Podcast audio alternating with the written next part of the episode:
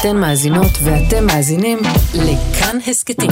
כאן הסכתים, הפודקאסטים של תאגיד השידור הישראלי. הרבה אמהות, הורים, אנשים מרגישים את החרדה שלה, ומה אם משהו יקרה? מה אם אני ארשה לבת שלי להישאר עם השרשרת מגן דוד ומישהו יגיד לה משהו ברכבת? מה אם אני אחשוף את הילדים שלי לאיזשהו משהו שיאיים עליהם? כל המה אימים האלה, מה אם אני אגיד עכשיו בהרצאה מול בנק גלובלי ענק, מה אם אני אגיד שאני ישראלית ומישהו יעזוב את החדר? מה אם אני אגיד שאני יהודייה ומישהו יגיד בוז, או ייתן לי להרגיש לא לגיטימית, כי עם זה אנחנו מתמודדים. אז כל המה אימים האלה, זאת החרדה והיא מציפה עכשיו. אני מאוד משתדלת לנהל את החרדה שלי מבפנים, וכמה שפחות להשליך על הילדים, אבל זה כמעט לא אפשרי. הייתה פעם אחת שהיינו בהמפסטד, בלונדון, אה, אה, ויש לי, אחד מהבנים שלי נורא אוהב לחבוש כיפות לבנות הכי גדולות בעולם. הם הולכים עם כיפות? אז הבנים? אחד הבנים שלי כן, והשני לא, אבל אחד נורא נורא אוהב כיפה וציצית, ואני מברכת אותו על זה. יואב. אה, אז יש לנו את יואב וארי, וארי אוהב כיפה וציצית, והוא כזה מאוד רוחני. והיינו באיזושהי סיטואציה, ופסעו לכיווננו אה, כמה אנשים שלפי האקס, איך שנראו חיצונית, והאופן שבו הם התחילו לדבר עלינו כשהם התקרבו אלינו, אני הרגשתי שיש כאן סכנה. אפילו אם זה לא סכנה פיזית, נורא לא רציתי שיצעקו לילדים שלי משהו על היהדות שלהם, ועשיתי משהו ואני, אולי זה לא בסדר, ובטוח, אולי הייתי עושה משהו אחר, אבל כן רגע הורדתי את הכיפה, שמתי אותה בכיס, לחשתי לו בארץ, ולחשתי לו באוזן, ארי, you're gonna forget that I did this. תש, תנסה לשכוח שאימא עשתה את זה. אני חושבת שאמרתי, שמע ישראל, ואחרי חמש דקות החזרתי את זה. אבל זה היה נורא מעציב. זה היה נורא עצוב לדעת שאת ב-2023, הכי, כמו שאמרת, הישראלית שהגיעה הכי גבוה בטיקטוק, וברוך השם אנחנו מצליחים ומוצלחים וכל ההגדרות האלה, אבל אנחנו עדיין במקום שאנחנו הולכים בשכונה בטוחה בלונדון, ואני מוצאת את עצמי מורידה כיפה ושמה בכיס. זאת המציאות.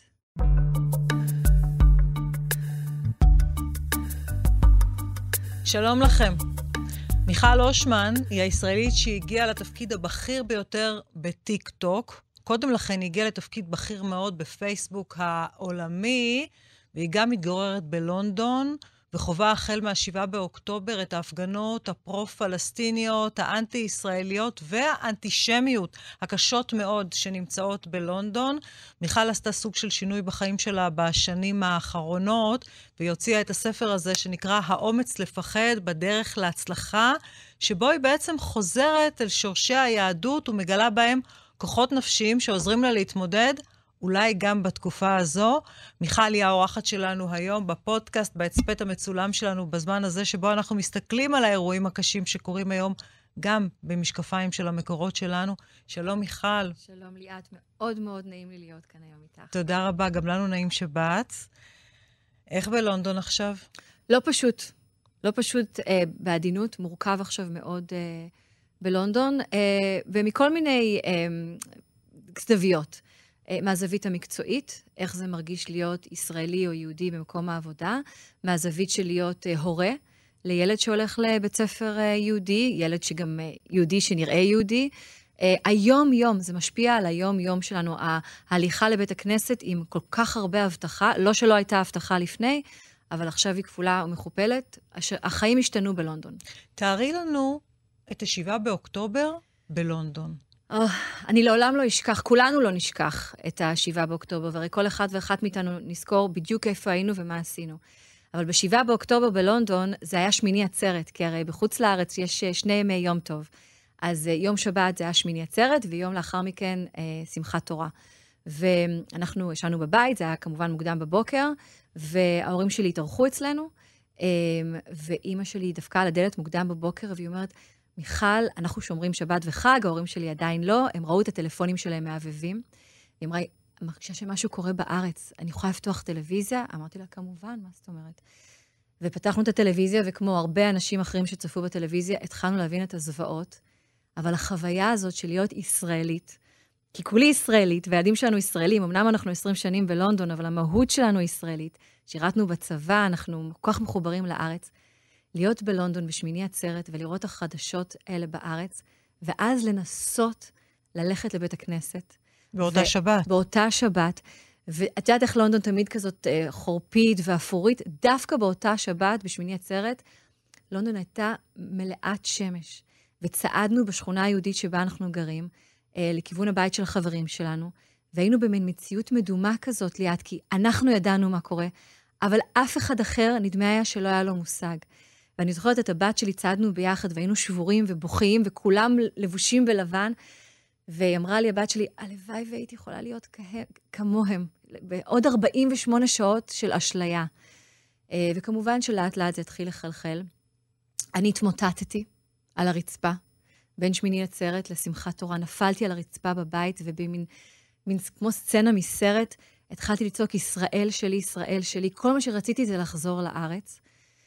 וכמו כולם, לקחו כמה שעות וכמה ימים למצוא את הגרסה שלנו, איך כל אחד יכול להתאים את עצמה, איך כל אחת יכולה להתאים את עצמה למצב, ובעצם אחרי 48 שעות הבנתי שיש לי עכשיו תפקיד לעשות בלונדון, שאני לא עולה על המטוס וחוזרת לישראל, למרות שאולי הנשמה שלי רוצה להיות בארץ, שיש איזשהו משהו שאנחנו עכשיו צריכים לעשות בקונטקסט הבריטי, והפשלנו שרוולים, ומיום שלישי התחלנו לעשות את זה. מתי התחילו ההפגנות? ההפגנות לא התחילו מיד. אה, אני לא זוכרת בדיוק, אני מנסה לחשוב את השיחות שלי עם אלעד שמחיוף, כי הוא בן אדם מדהים, שגם אה, עובד כמובן בט, בטלוויזיה, ערוץ 12. הכתב של ערוץ 12 בלונדון. כתב של ערוץ, אלעד שמחיוף כתב של ערוץ 12 בלונדון, והוא גם חלק מהתמהיל של הקהילה הישראלית בלונדון.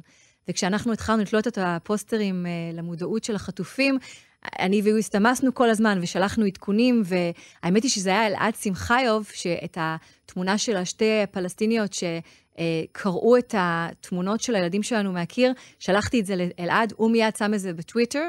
עד שחזרתי הביתה מלתלות פוסטרים, כבר היו לזה שלוש, שלושה מיליון צפיות, שלוש מיליון צפיות. את שלחת לו את התמונה כן, הזו? כן, אני שלחתי את זה לאלעד. אמרתי לו, תראה, תראה מה קורה פה. זה היה בלונדון? זה היה בלונדון. שתי, שתי, שתי נשים? שתי נשים. אה, אז מה שקרה זה, אני לא, לא רוצה כאילו להזדרז בסיפור, אבל אחד הדברים הראשונים שאנחנו עשינו בלונדון, זה בעצם להביא את הקמפיין של המודעות של החטופים לאירופה. אה, הקמפיין התחיל בארצות הברית, בניו יורק. אה, מנהטן התמלאה בפוסטרים שישראלים התנדבו ויהודים התנדבו לתלות במהלך הלילה, ואנחנו התעוררנו בלונדון, וכלום ליאת, שום דבר בחדשות, ושום דבר ברחובות, והרגשנו כאילו, ממש רצון כזה לצעוק, היי, hey, האירוע הכי טרגי לעם היהודי מאז השואה, מישהו יכול להגיד משהו?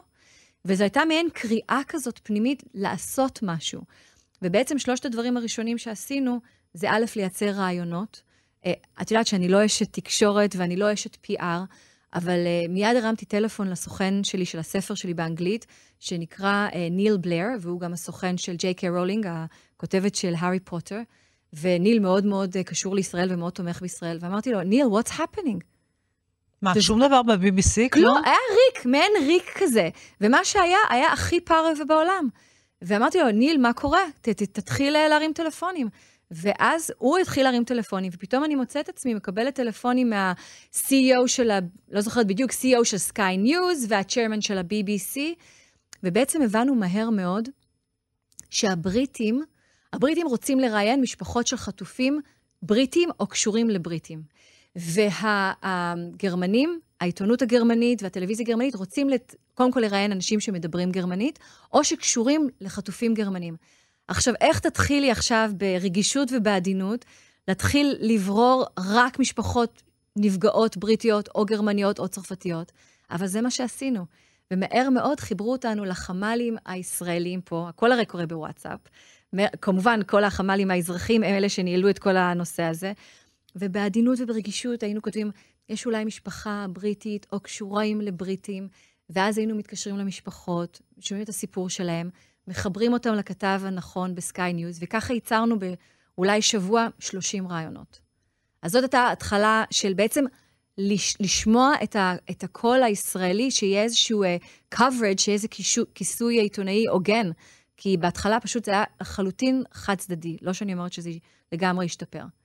במקביל, באמת התחילו ההפגנות. את יכולה לתאר לי את הראשונה, את הסוערת שבהן? זה היה מאוד מפחיד. מפחיד? כן, זה היה מאוד מפחיד, זה היה ביום שבת. התחלנו, התחלנו להבין שהולכת להיות כאן הפגנה ענקית. אה, אה, אני לא, אני לא יודעת איך להגדיר אותה, בין אם זה פרו-פלסטין, בין אם זה פרו-חמאס, כל אחד יכול לבחור איך הוא רוצה להגדיר אותה.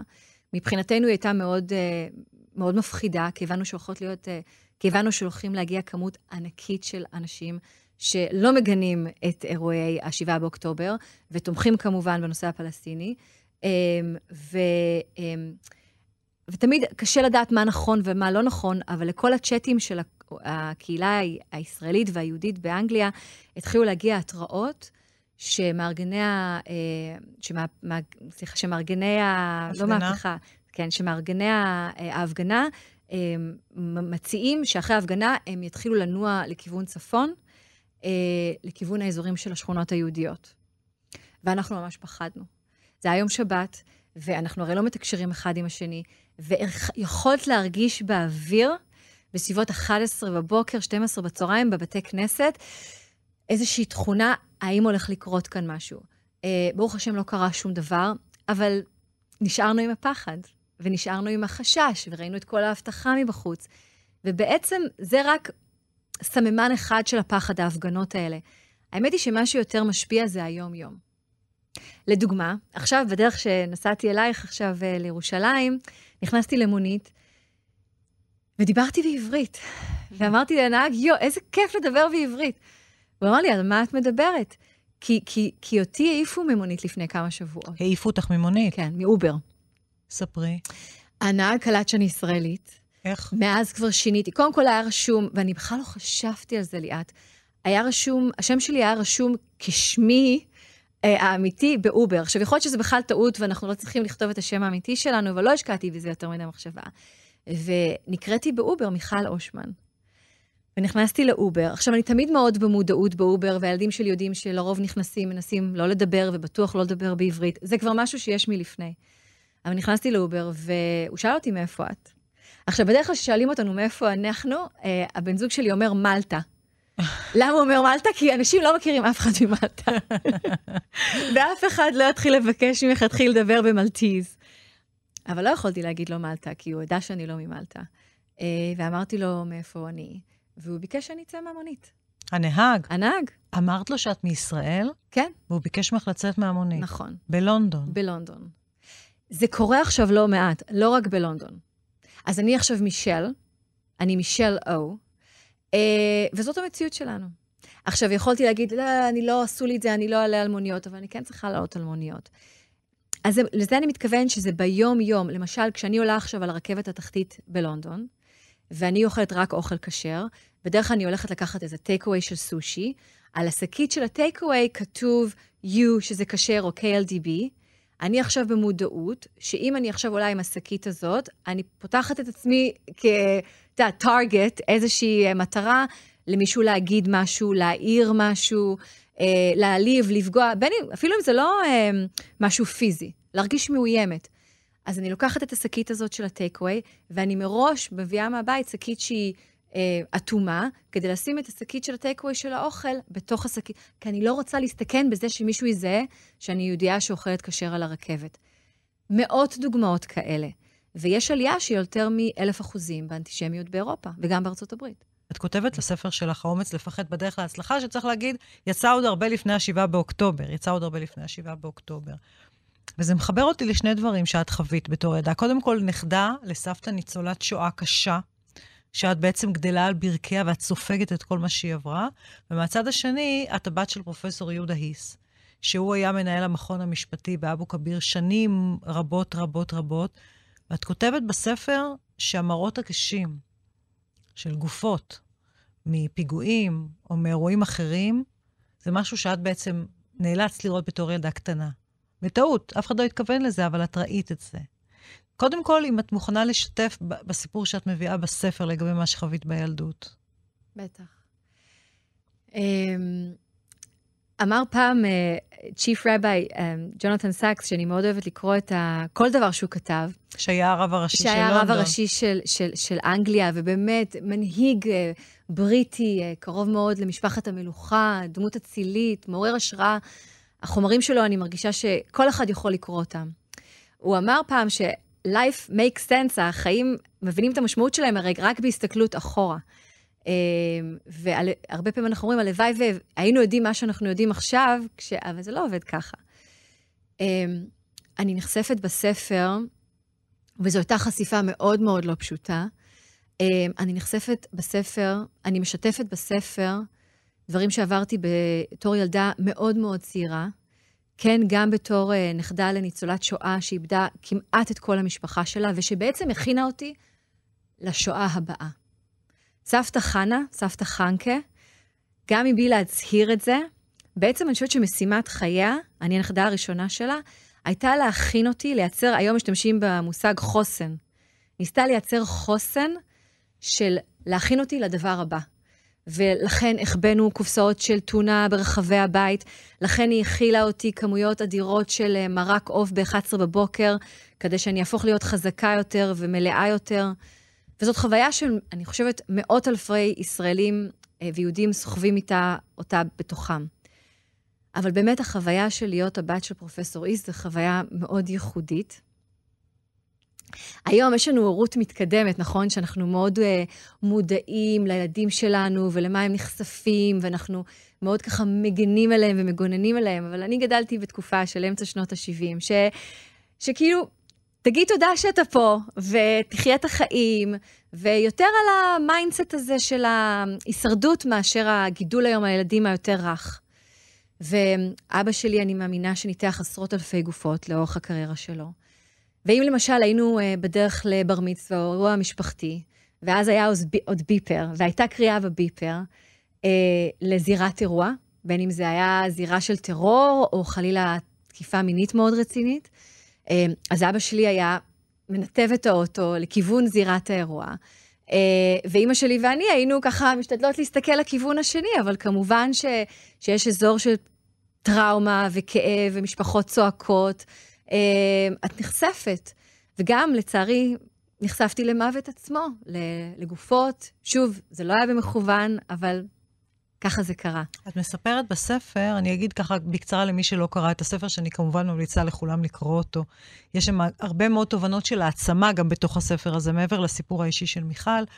מספרת בספר שנקלטתם לאיזושהי סיטואציה שהייתי ילדה מאוד קטנה, ואבא פתאום נאלץ לנסוע לעבודה בשבת או באחת החופשות, והוא לוקח אותך איתו, כי אין מי שישמור עלייך. ואת אמורה להמתין באיזשהו מקום, ואבא הולך לאחד המרתפים שם לנתח, לנתח גופות, ואת בטעות מסתובבת שם ונכנסת, ואת רואה את הגופה.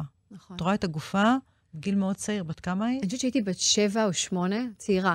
כן. והדבר הזה בעצם אה, מלווה אותך. את אומרת, גם, ה, גם ה, העצמה והפחדים, אני מניחה שסבתא החדירה בך, בלי נכון. להתכוון, אבל זה מה, מההיסטוריה שלה, וגם הדברים שאת חווה בתור ילדה. גדלו, גידלו אותך בעצם להיות מצד אחד בחורה סופר מצליחה, היית מפקדת בצבא, הגעת מאוד מאוד רחוק עם קריירה מאוד מצליחה, מצד שני עם הרבה הרבה חרדות. ועכשיו אני חושבת, אמרת, סבתא שלי הכינה אותי לשואה שתבוא. נכון. זה עבר לך בראש כשלאט לאט נחשפו ממדי האסון של ה-7 באוקטובר, הילדות הזאת, כולל לצערי המראות הקשים של הגופות שכולנו נחשפנו אליהם, זה מכה בך פתאום? לא יכולה להפסיק לחשוב על סבתא חנקה. מתחילת ה-7 באוקטובר, קודם כל החוכמה שלה. הרי אנחנו הרבה פעמים מרגישים כאילו אנחנו ממציאים את העולם מחדש, נכון? עם הסושיאל מדיה, ואיך שאנחנו מנגישים את עצמנו לעולם, והרצון שלנו להיראות ולהיות נוכחים, והרבה פעמים אנחנו מרגישים כאילו אנחנו קצת עפים על עצמנו, והמון המון המון המון אגו. אני מרגישה שלדור הזה הייתה כל כך הרבה חוכמה, כי הם ראו איך השכן שלי התהפך עליי. אני זוכרת סבתא שלי מספרת איך שכנים גדלו ביחד, איך פתאום הם היו נגדם. גם הסבתא השנייה שלי שהייתה ניצולה. איך מה שחשבת שהמקום, העבודה שלך כל כך בטוח, באקדמיה, את אה, יודעת, בבתי חולים, הרי גם אז, בשנות האמצע, שנות ה-30 של המאה הקודמת, חשבנו שאנחנו כל כך טבועים, כל כך חלק מה, מהתמהיל הזה, ה, ה, להיות מצליחים, להיות משפיעים. אני רואה עכשיו בכאב גדול, ליאת, את החברים הבריטים שלי, שהם בריטים, בני בריטים, בני בריטים יהודים, שהם בשוק. אני בישראלית, כישראלית אני לא בכזה שוק. הרי אנחנו כבר רגילים ל- From the river to, to the sea, נכון? אותנו כבר לימדו אותנו תמיד החשש הזה שינסו לדחוק אותנו, וה, הזה ההישרדותי. אבל אנשים שגדלו בבריטניה, יהודים שגדלו כל חייהם, כמו אריסטוקרטיה בריטית כזאת, הם ממש חשבו שהם בריטים, ושהם מוגנים, ושלא יקרה להם כלום. ויצא עכשיו מחקר לפני שבועיים, ש-75 אחוזים מיהודי בריטניה שוקלים לעזוב את הממלכה. וואו. 75 אחוזים מיהודים. מהיהודים של בריטניה, יש להם שאלה גדולה של ביטחון, של שייכות והמשך החיים שלהם שם. זה דרמטי, זה מעולם לא היה ככה. וזה אנשים שנמצאים שם מאות שנים. שמעולם לא חיו מחוץ לבריטניה. הם תורמים ענקיים לישראל ולארגונים גדולים כמו הצלה ובית הלוחם, אבל הם מעולם לא שקלו לחיות בישראל. הם חלק מהאריסטוקרטיה הבריטית. אבל השאלה אם יש להם מקום, אם הילדים שלהם לא יכולים ללכת לאוניברסיטאות ולהרגיש בטוח, אם במקום העבודה הם אה, מרגישים אה, לא בנוח, מה, מה העתיד? אני מצאתי את עצמי עושה גוגל, בלי אפילו לחשוב על זה ליאת. מצאתי את עצמי עושה גוגל לפני כמה ימים, אוניברסיטאות בטוחות ליהודים באנגליה. לא חש... לא... ורק פתאום, רגע, מיכל, what are you googling? אוניברסיטאות בטוחות ליהודים באנגליה, לשם הגענו, אבל אני בטוחה שיש מאות משפחות שעושות בדיוק את אותו הגוגל עכשיו. כן, גם באירופה וגם, וגם בארצות הברית. הברית. חד משמעית. בוודאי בארצות הברית. המוות, ההמון המון המון מוות שנחשפנו אליו, החל מה-7 באוקטובר, כי הממדים התגלו לאט-לאט, ואז אנחנו רואים את, ה, את השקיות עם הגופות, ואנחנו שומעים על מחנה שורה, ואנחנו רואים את אנשי זק"א מסתובבים שם, ואחר כך יש הגדרות של מוות, והגענו כבר למצב של הגדרות למוות בלי שיש בכלל גופה, רק על סמך מודיעין. זה גם מחזיר לילדות? כמה שיחות, כמה שיחות שמעתי את אבא שלי מנהל לאורך 30 שנים על אותם דברים בדיוק. כמובן שלא באינטנסיביות, שלא נדע שחווינו מאז ה-7 באוקטובר. אני לפעמים הרגשתי שאני יכולה להיות בעצמי, אה, זה, כל המילים הפורנסיות האלה של הזיהוי. זה משהו שאת מכירה מהבית, האלה? זה משהו שאני מכירה מאוד מאוד מאוד טוב מהבית, ומשהו שגרם לי המון, אה, איך אני אגיד את זה בצורה לא מקצועית, המון עניינים המון קשיים, המון, המון חרדות, המון עניינים שקשורים ב... איך אני חווה את הגוף שלי, איך אני חווה בכלל גוף של בן אדם אחר. אה, אני מספרת בספר על שיחה מאוד משמעותית שהייתה לי עם אבא שלי, ומאוד קשה. אה, סיפרת על זה שראיתי גופה בגיל צעיר, אה, יותר מאחת, וכמובן לא אמרתי כלום. אני רק רוצה לספר לך ולצופים ולמקשיבות, מי שמקשיב לנו, ש...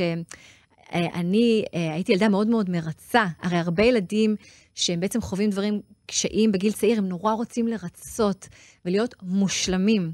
ודרך אגב, הרצון הזה להיות מושלם הוא חרדה בפני עצמה. Mm-hmm. אז שמעתי את הסיפורים מסבתא חנה, וראיתי דברים קשים דרך העבודה של אבא שלי, וכל מה שרציתי זה לפצות על זה. אם העולם מלא בכאב ובייסורים ובאובדן, מבחינתי החיים היו הרבה יותר מוות מבעצם חיים. בגיל צעיר. בגיל, מגיל אפס. אני חשבתי שאמורים לחיות בעצב, דרך אגב. רק כשגיליתי את החסידות בגיל 38, לפני עשר שנים, הבנתי שאנחנו אמורים לחיות בשמחה. אני תמיד חשבתי שאנחנו אמורים לחיות בעצב ובסבל ובייסורים ובגילט, אה, אה, אשמה. אשמה. אז הייתה לי שיחה מאוד משמעותית עם אבא שלי בגיל מאוד צעיר, אחרי שנחשפתי לדברים לא פשוטים. ושאלתי אותו, כי דיברת עכשיו על זק"א, החברים הכי קרובים של אבא שלי היו החבר'ה המדהימים, האנשים המדהימים של זק"א, המלאכים האלה.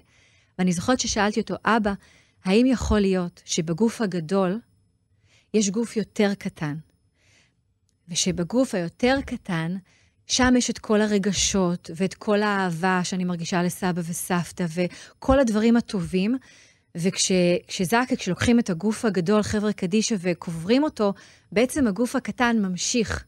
וכל הרגשות וכל האהבה וכל הכבוד שיש לי לסבא וסבתא, שזה ממשיך הלאה. ואבא שלי אמר לא. אין דבר כזה. אין דבר כזה. הוא מדעי. הוא מדעי. יש רק את הגוף, וכשהגוף את... מת, אז זהו. הוא אמר, כשהגוף מת, הכל נגמר.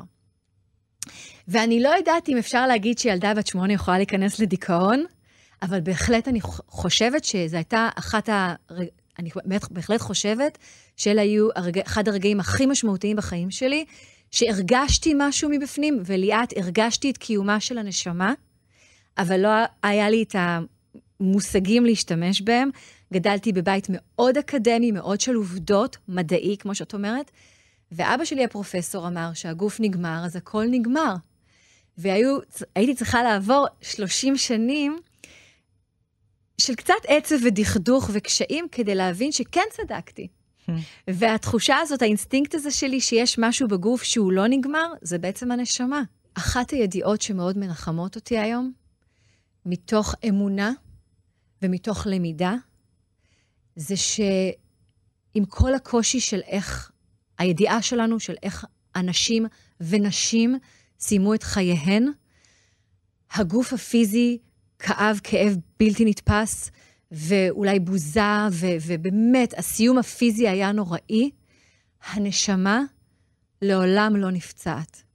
אף אחד ואף אחד לא יכול לפצוע את הנשמה היהודית הטהורה שנמצאת בתוכנו, וה- והנשמה הזאת תמשיך הלאה. ויש משהו מאוד מנחם בידיעה הזאת, ש- שגם כשהגוף נגמר, וכשהוא נגמר בכאב, הנשמה טהורה וממשיכה את המסע שלה, ובגלל זה אני אומרת, בואו, שיהיו תינוקות, להחזיר עוד נשמות אה, אה, לעולם אחרי, אחרי התופת שעברנו. כי הנשמות ייכנסו, לגופם של התינוקות ויחזרו, החדשים. נכון. כן. את כל הנושא הזה של נשמה, זה משהו שאת, אני, אני מחזירה אותך רגע למקורות, כי אנחנו אה, ככה מתכנסים, מתכנסות עכשיו לתוך הפודקאסט, של הרעיון של הפודקאסט הזה. את כל הנושא הזה של הנשמות והישארות הנשמה אחרי המוות, אלה דברים שאת לומדת מתורת החסידות? נכון. אה, ספציפית מספר התניא.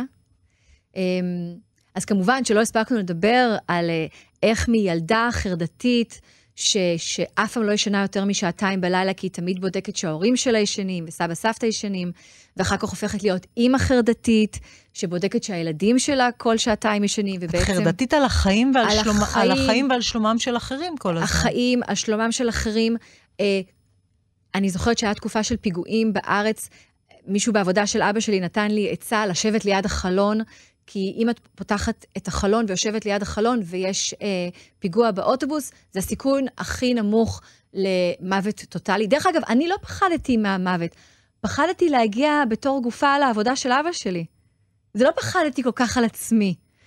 פחדתי שיהיה משהו ואני אמות, ואז אבא שלי מסכן יראה, כמו שתיארת, את השקיות האלה, ויפתחו את השקית והוא יראה את הפנים של הבת שלו.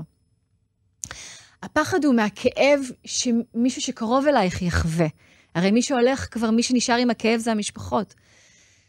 אמ, אבל בעצם, מהחשיפה הזאת לפחד להפוך להיות בן אדם אה, מאוד חרד, הפכתי להיות אימא מאוד חרדה, אה, אבל כל הזמן ניסיתי לנווט את עצמי והלכתי לטיפולים פסיכולוגיים וקצת עזרה תרופתית.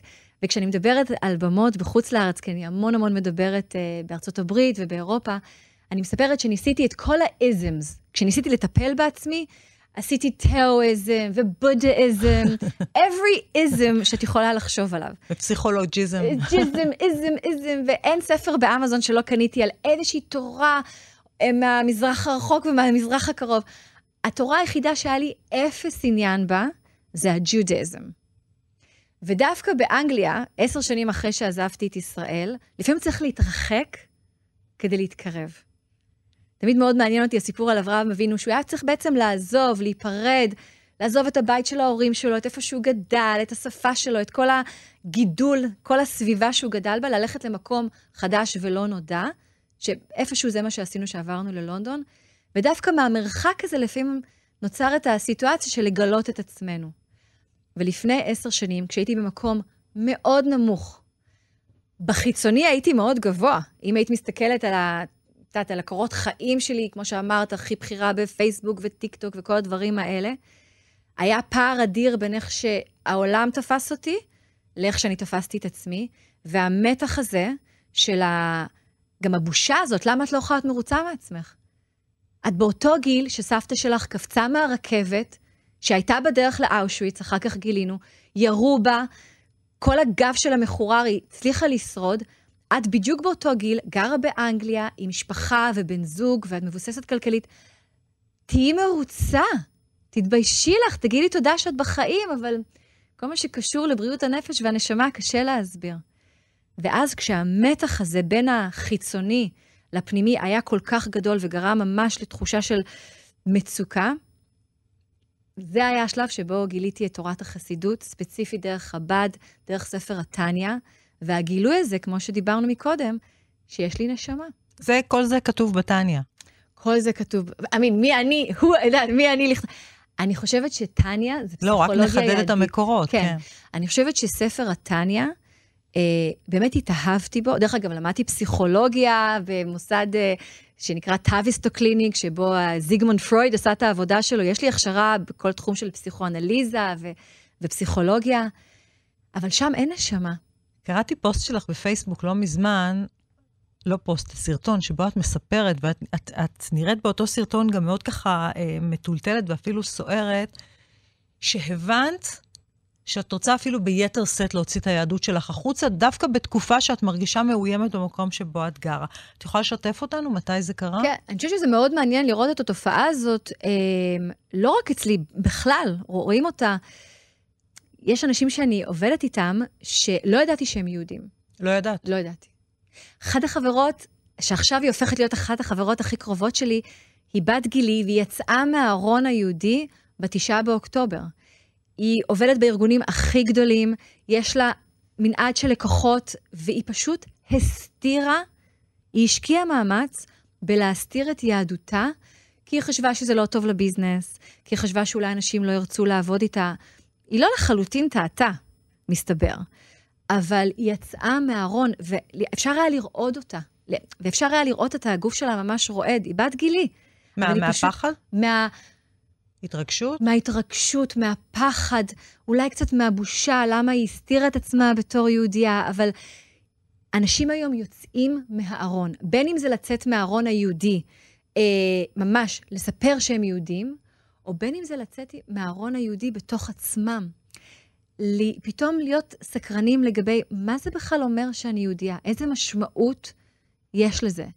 וציינת שאני מרגישה עכשיו סוג של passion, של תשוקה נורא נורא גדולה. ושוב אני חוזרת לסבתא חנה.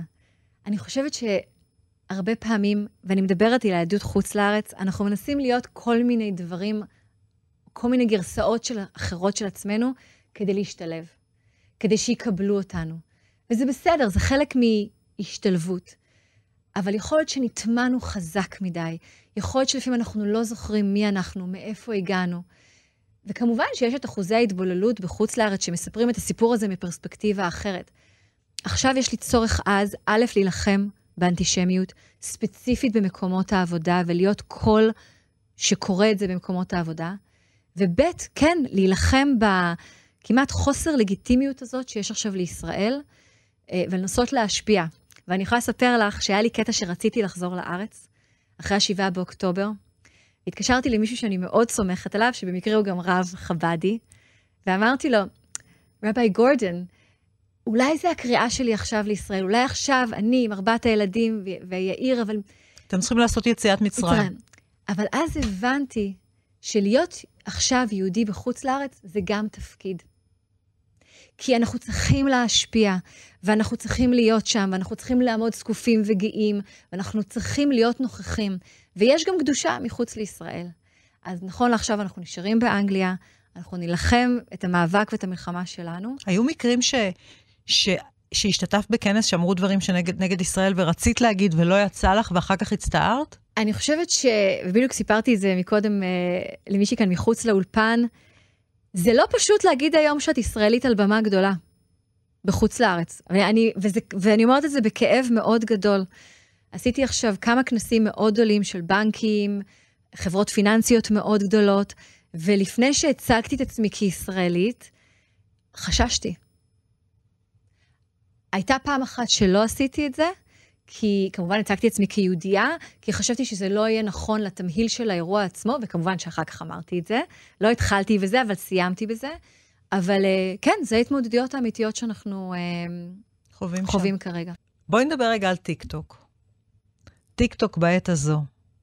קשה לך עם התכנים שאת רואה בטיקטוק? אז אני עבדתי בטיקטוק כמה וכמה שנים. בדיוק אמרתי לחברה שאני חושבת שההישג הכי גדול שלי בטיקטוק, הוא לאו דווקא היה ההישג המקצועי, הייתי יועצת למנכ"ל טיקטוק לכל מה שקשור לתרבות ארגונית. כלומר, פחות בתוכן בעצם. לא, לא התעסקתי בכלל בתוכן, התעסקתי בתרבות הארגונית של החברה עצמה. אה, וטיקטוק היא רק חברה אחת מתוך 50 חברות שיש לבייטדנס, שזו חברת האם של טיקטוק. אני דיווחתי לסין כל הזמן שעבדתי בטיקטוק. אז נכון שהיה לי, אה, לי, אה, אז נכון שעבדתי בטיקטוק בנושא של תרבות ארגונית, אבל מבחינתי אחת ההצלחות הכי גדולות שלי דווקא בטיקטוק היה מהפן היהודי, שהייתי ה-co-founder, בוא נקרא לזה, ה-co-founder של יהודים בטיקטוק. המייסדת? המייסדת. את יודעת, זה עכשיו עוד משהו שאפשר להוסיף ל, ל, לרזומה. הייתי המייסדת של הארגון של היהודים בתוך טיקטוק. בעצם יכולת לארגן את כל היהודים שעובדים בטיקטוק, לייצר אה, תקשורת פנימית בתוך הארגון. וזה לא היה פשוט לארגן את הדבר הזה. עשית את זה עוד לפני ה-7 באוקטובר. לפני, עשיתי את זה כשעבדתי בטיקטוק, עשיתי את זה לפני שנתיים וחצי. ייצרתי קהילה יהודית בתוך טיקטוק, לא משנה איפה אתה עובד בטיקטוק בעולם, היית חלק מהקהילה הזאת. היו לנו אנשים מבייג'ינג ומ-LA ומניו יורק ומאוסטרליה, וייצרנו בעצם קול יהודי בתוך החברה, ועשינו אירוע של חנוכה וכדומה. וזה בעצם, זו הייתה משימה די מורכבת, אבל השגנו אותה. אבל כמו שאמרת, לא התעסקתי בתוכן בטיקטוק. כמובן שאני היום, כמו כולם, או כמו הרבה מאיתנו, נמצאת על הסושיאל מדיה, ומאוד קשה לי לראות את התכנים בכל מיני רשתות חברתיות, אבל גם ספציפית, אה, ספציפית בטיקטוק. למה? איזה תכנים למשל? תני דוגמאות. אה, אה, אני חושבת ש...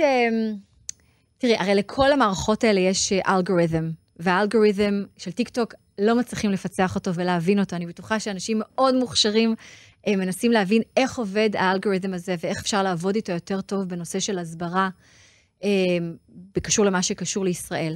אבל אני חושבת ספציפית בנושא האנטישמיות, זה כרגע לא, לא מייצג את הקול שלנו מספיק. ואני יודעת שיש המון אה, הנחות למה זה קורה, ובוטים, ואנשים שכן יודעים לעבוד עם המערכות האלה יותר טוב, אבל כרגע זה מצב די מתסכל. איזה סרטונים למשל יש בטיקטוק? למי שלא, למי שלא מחובר. אה, סרטונים, אה, יש שם כמות מטורפת של אנטישמיות ואנטי-ישראליות, נכון? וזה רץ כמעט בלי שום בעיה. תראי, העניין הוא... נדמה לי שבפייסבוק יותר מורידים תכנים אנטישמיים מאשר בטיקטוק. תראי, בכל, בטיקטוק, בפייסבוק, בטוויטר, יש את הנושא של אה, החוק של הקהילה. מה, איזה תוכן מותר שיהיה ואיזה תוכן אסור שיהיה. והרבה מזה זה אמ, אה, חוכמה, בינה מלאכותית. זה מכונות שבעצם צופות ובוחנות את התכנים שמועלים, ואת יכולה לדמיין כמה תכנים מועלים כל שנייה על טיק טוק או על פייסבוק, ובעצם מכונות אמורות לנקות את ה... כל מה שלא אמור להיות על המערכות האלה. כל מה שהוא שנאה, אנטישמיות, אה, ת, ת, תאמיני או לא, אנשים מנסים להראות שם תוכן שהוא פורנו, דברים מזעזעים. אבל תמיד יהיו את התכנים האלה, שהמכונות תפספסנה, ואז זה עובר לעיניים של אנשים. ואני חושבת שכאן זה איפה שהעניין מתחיל להיות מורכב, שבעצם עין אנושית, מוח אנושי, מסתכל על תוכן, לפעמים תוכן שהוא גבולי, והוא צריך להחליט האם אני משאיר את זה על המערכות, או האם אני מוריד את זה מטיקטוק. ובגלל זה חשוב כל כך education, שכשאנשים שעובדים בארגונים האלה, וכאן אני מתלהבת כי זה מה שאני מנסה לעבוד, לעשות, כדי שכשהעין הזאת שבוחנת תוכן, תהיה לה הבנה מה זה אנטישמיות, תהיה לה הבנה מה קורה בישראל, תבין בדיוק מה קרה ב-7 באוקטובר, ו- ולחנך בעצם את האנשים שמקבלים את ההחלטות האלה בסוף. כי זה לא רק מכונה, וזה לא רק אלגוריתם.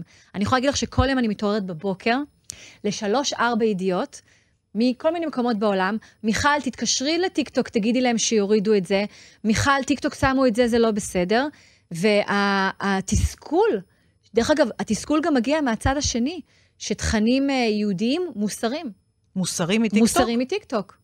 תכנים יהודיים תכנים מוסרים יהודיים מטיקטוק. מוסרים מטיקטוק. למשל, אה, אם מישהו אמר משהו והשתמש למשל במילה שהיא אסורה על המערכת עצמה, אבל הוא השתמש בה באופן אחר, אז יש תחושה כזאת, רגע, למה אתם מסירים תוכן שהוא לגמרי לגיטימית? יש המון תסכול בכל התחום הזה, יש המון המון תסכול, המון אכזבה, המון כעס, המון זעם. וחד משמעית, כל המערכות האלה צריכות לתקן את עצמן ולחנך את העובדים שיהיה להם יותר ידע, יותר הבנה, שיוכלו לקבל החלטות יותר טובות. את מרגישה שבגלל הדברים האלה, גם בטיקטוק, גם בפייסבוק, גם ברשתות חברתיות נוספות, יש הטיה שהיא אנטי-ישראלית? אני חושבת שיש יש עכשיו, שוב, אני, אני מאוד לא אוהבת להגיד דברים בלי מספרים, אבל בגלל שאני מבלה מספיק זמן עם קולגות שעובדים באמזון, בטיק טוק, בפייסבוק, בטוויטר. טוב, ו... טוויטר אנחנו יודעים, זה... מה, מה עשה אילון מאסק, כן. אוקיי, אבל אני עובדת עם מספיק אנשים שעובדים בארגונים גדולים. אחת, אולי המלחמה הכי גדולה כרגע, היא על הלגיטימיות של מדינת ישראל. ברשתות החברתיות. בכלל. בכלל, הלגיטימיות הזאת של מדינת ישראל, אני מרגישה שזה עכשיו, כשאני מתעסקת עכשיו בהסברה, שאני מתמודדת עם מנכ"לים, שאת מבינה בעצם מה עומד מתחת ל... אחת התופעות המאוד מאוד כואבות שקרו בחוץ לארץ, זה שאנשים הגיעו למקום העבודה בתשעה באוקטובר, והם ציפו לגינוי של ההנהלה. שההנהלה תגנה את חמאס. שההנהלה תגנה את חמאס, ושההנהלה תתמוך בעובדים היהודים. הרי אני זאתי שהייתי בטיקטוק כשפרצה המלחמה של אוקראינה ורוסיה, ואני עשיתי את האקטיבציה הזאת בתוך הארגון, לתמוך בעובדים האוקראינים, להגיד להם, אנחנו פה בשבילכם, נעזור לכם במה שצריך, וגם, דרך אגב, בעובדים הרוסים שנקלעו למין מצב הזוי כזה. ואני הייתי בפייסבוק, אחרי רצח ג'ורג' פלויד, שפייסבוק אמרה לעובדים בקהילה השחורה, אנחנו פה כדי לתמוך בכם, והתחיל Black Lives Matter, וחינכנו את כל העובדים, את העובדים להבין על עבדות ועל מה העובדים השחורים עוברים. הגיעו עובדים יהודיים בתשעה באוקטובר למקום העבודה, והם ציפו לאותו דבר, שתהיה תמיכה ללא שום סייגים וגינוי של חמאס. רוב ההנהלות שתקו. רוב ההנהלות התעלמו. וכשאת מדברת איתם ואת אומרת, למה אתם לא מגנים את חמאס? אז הם אומרים, אנחנו לא רוצים לפגוע בצד השני. אז כל השיח היום, יש ספר מדהים של דוד בדיאל שנקרא Jews Don't Count. זה ספר גאוני, קצר וגאוני, שבעצם אומר, הוא לא דתי בכלל, דוד בדיאל, אה, ואין לו איזושהי זיקה לישראל, אבל הוא מראה שלאורך ההיסטוריה, Jews don't count. לא סופרים אותנו כמו אה, קהילות אחרות. ומה שאנחנו רואים כרגע זה Jews don't count בקונטקסט של מקום העבודה. לא מגנים את אירועי ה-7 באוקטובר ואת החמאס במקומות העבודה, כמו שגינו אחרי אירועים גדולים גלובליים בחמש שנים האחרונות. למה? יש לך המון uh, ציטוטים שאת מביאה בספר, ועכשיו הם מקבלים משמעות נוספת. למשל, את חוזרת על המקורות, לזהו גיבור הכובש את יצרו. ויש לך הסבר ממש מרתק על מהו כיבוש היצר. את לוקחת את זה לנושא של הורות, ואני אבקש ממך לקחת את זה למה שאנחנו חווים עכשיו. אז זה מהפנט לחשוב שגיבור ביהדות זה האדם שכובש את יצרו. זה לא סופרוון, זה לא סופרמן או וונדר וומן, מישהו שקופץ מגג אחד לשני. בעצם גבורה זה היכולת שלנו לנהל את עצמנו, את, ה, את האגו שלנו, את היצר הרע שלנו, שקיים בכל אחת ואחת מאיתנו. חרדות זה יצר הרע? כן.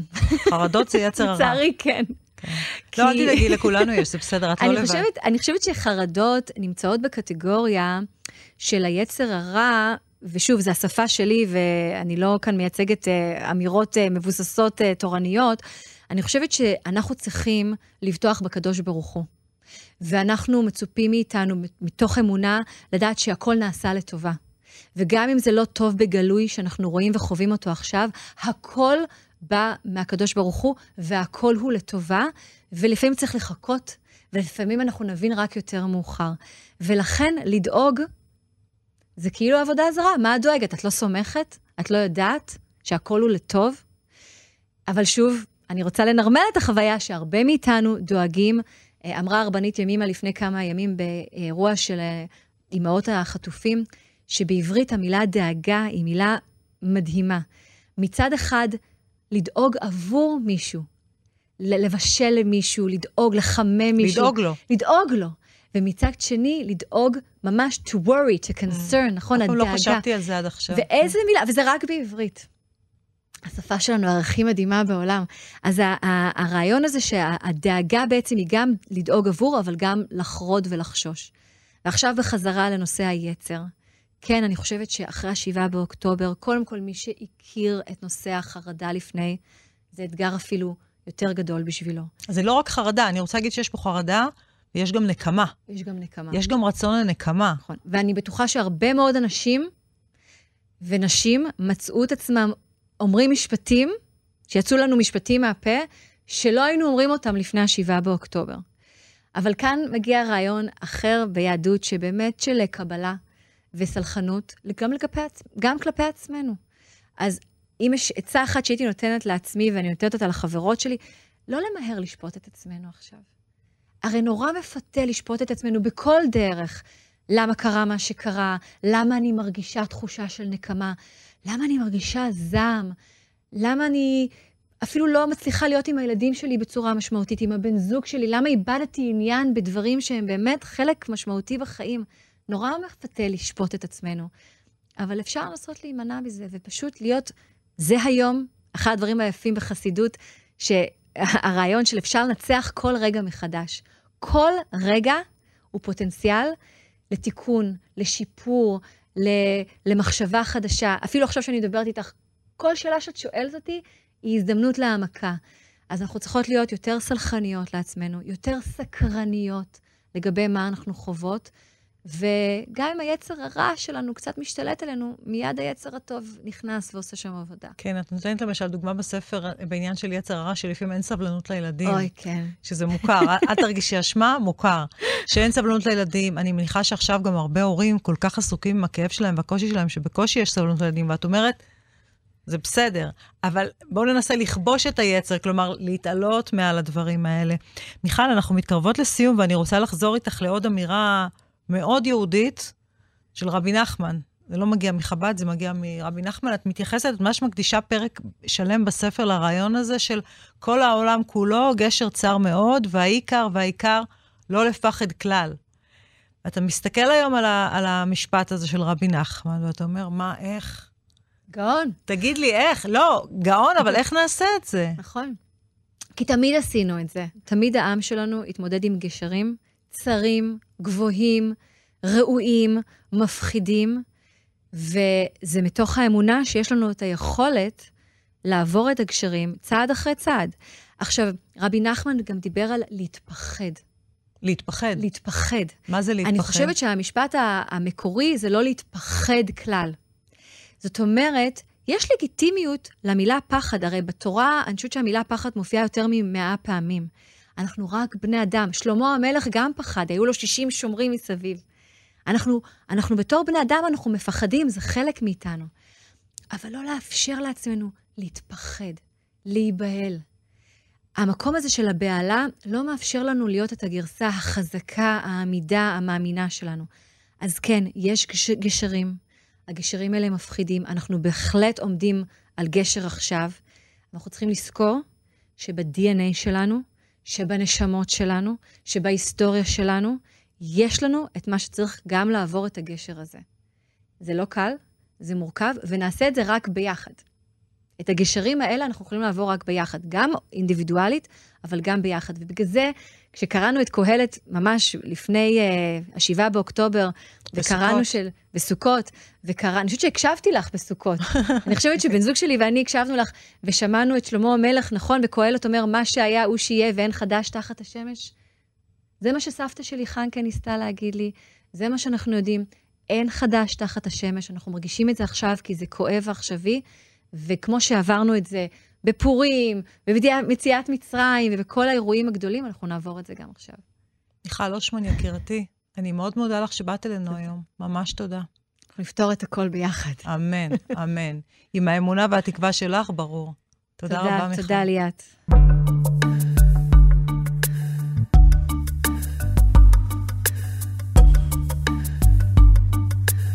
זהו. עם הנימה הזו אנחנו מסיימות את הפרק הזה של ההסכת בזמן הזה שמקבל כל כך הרבה משמעויות בתקופה הזו. מירב קדוש הפיקה על הצילום, העריכה והגרפיקה.